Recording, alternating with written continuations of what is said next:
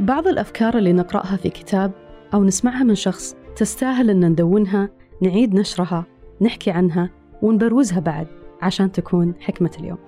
من هنا جت فكرة هالبودكاست. أنا عارفة عارفة أني ذكرتكم بإذاعة الصباح وطابور المدرسة. يا رب يكون هالبودكاست مثل هذيك الفقرة خفيف لطيف مدهش وأهم من كل هذا ملهم. السلام عليكم. معاكم الهنوف الشبرمي. بودكاست حكمة اليوم.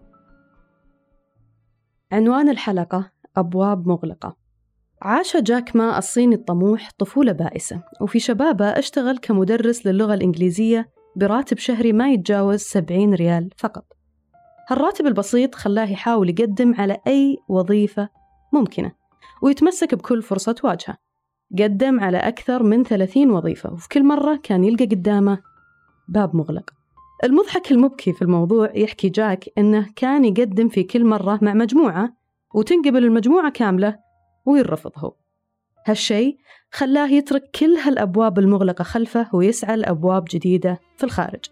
سافر واشتغل كمترجم ومع عمله سعى للتقديم على أحد أقوى الجامعات العالمية هارفارد قدم على هارفارد مرة مرتين ثلاث بس في كل مرة كان برضو يواجه باب مغلق بعد عشر مرات متتالية من الرفض ما تخاذل ولا استسلم بس قال في نفسه أبرجع لهارفارد أبرجع لهارفارد في يوم من الأيام يمكن مو كطالب يمكن كمحاضر Oh, by the way, I told you that I would I applied for Harvard for 10 times rejected.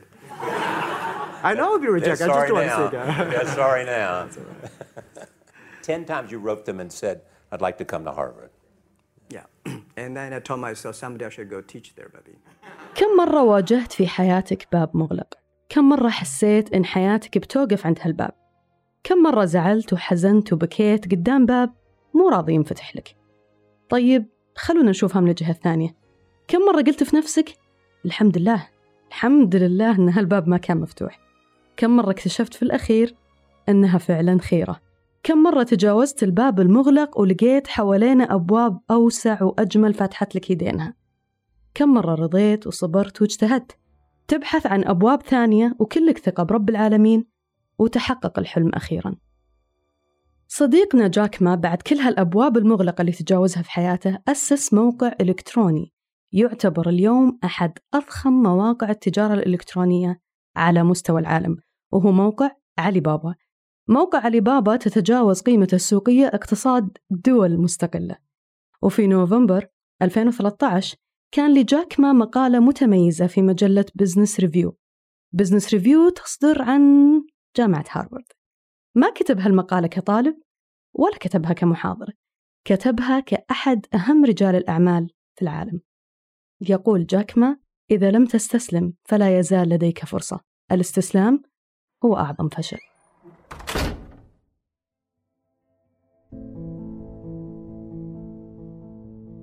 ماذا خلف الباب المغلق؟ تقدم على وظيفة تتمناها ويردون عليك إن شاء الله رح نحتفظ بملفك بلا بلا بلا.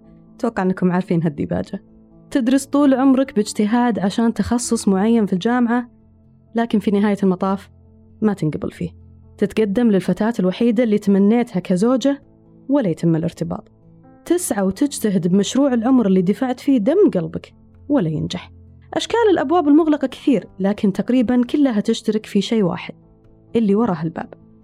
خلف الباب المغلق في الغالب حاجتين.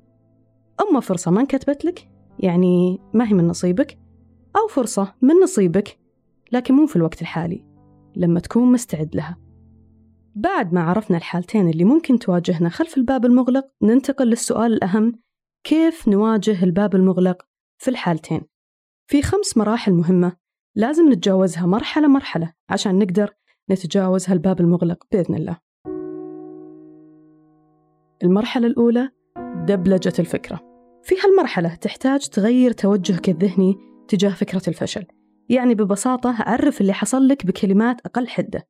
بدل ما تقول أنا فاشل أنا مالي حظ أنا مدري إيش قل هالمرة يمكن ما ضبطت معي.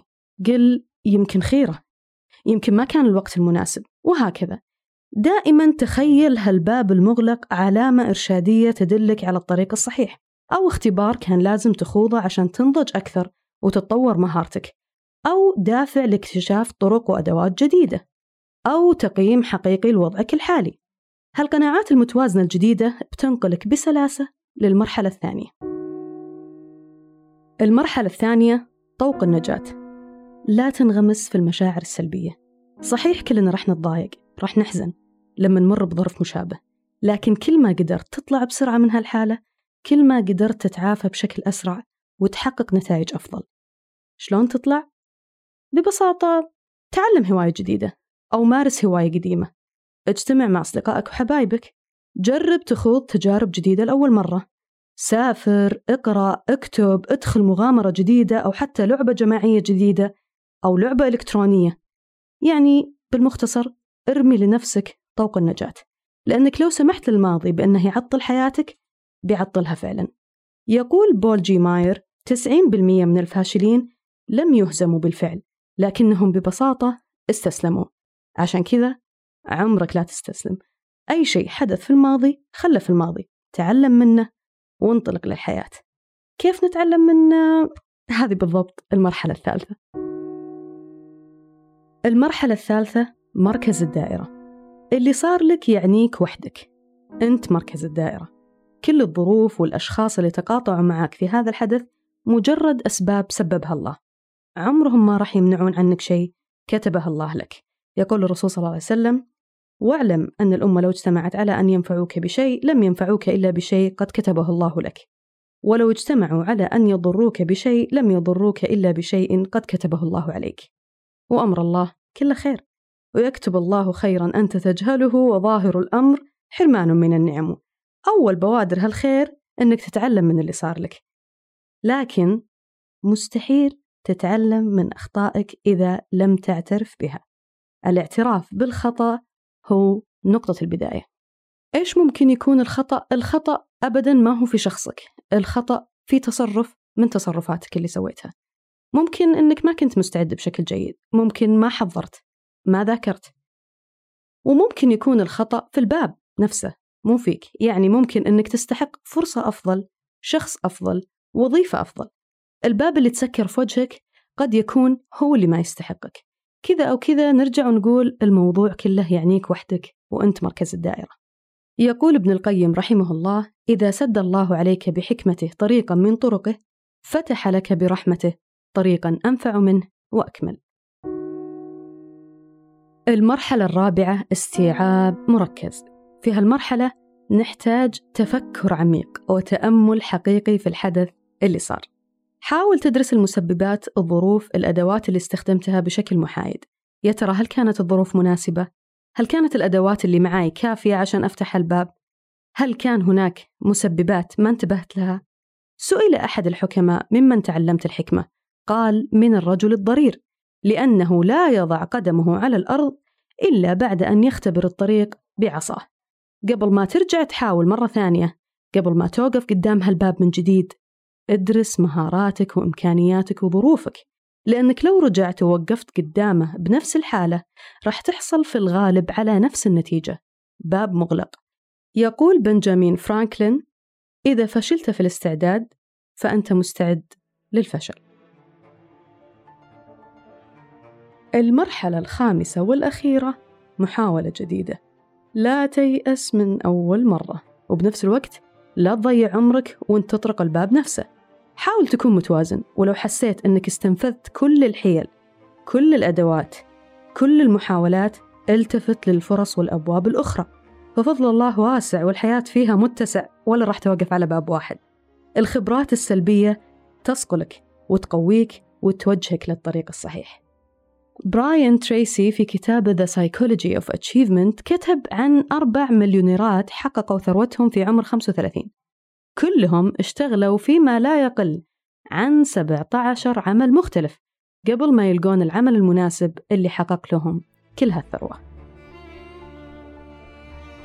حكمة اليوم راح تكون لا تيأسن لباب سد في طلب فالله يفتح بعد الباب أبوابا أتمنى تكون الحلقة عجبتكم ويسعدني أقرأ تعليقاتكم ومشاركاتكم وقصصكم الملهمة حول الأبواب المغلقة في خانة التعليقات أو على إيميل البرنامج.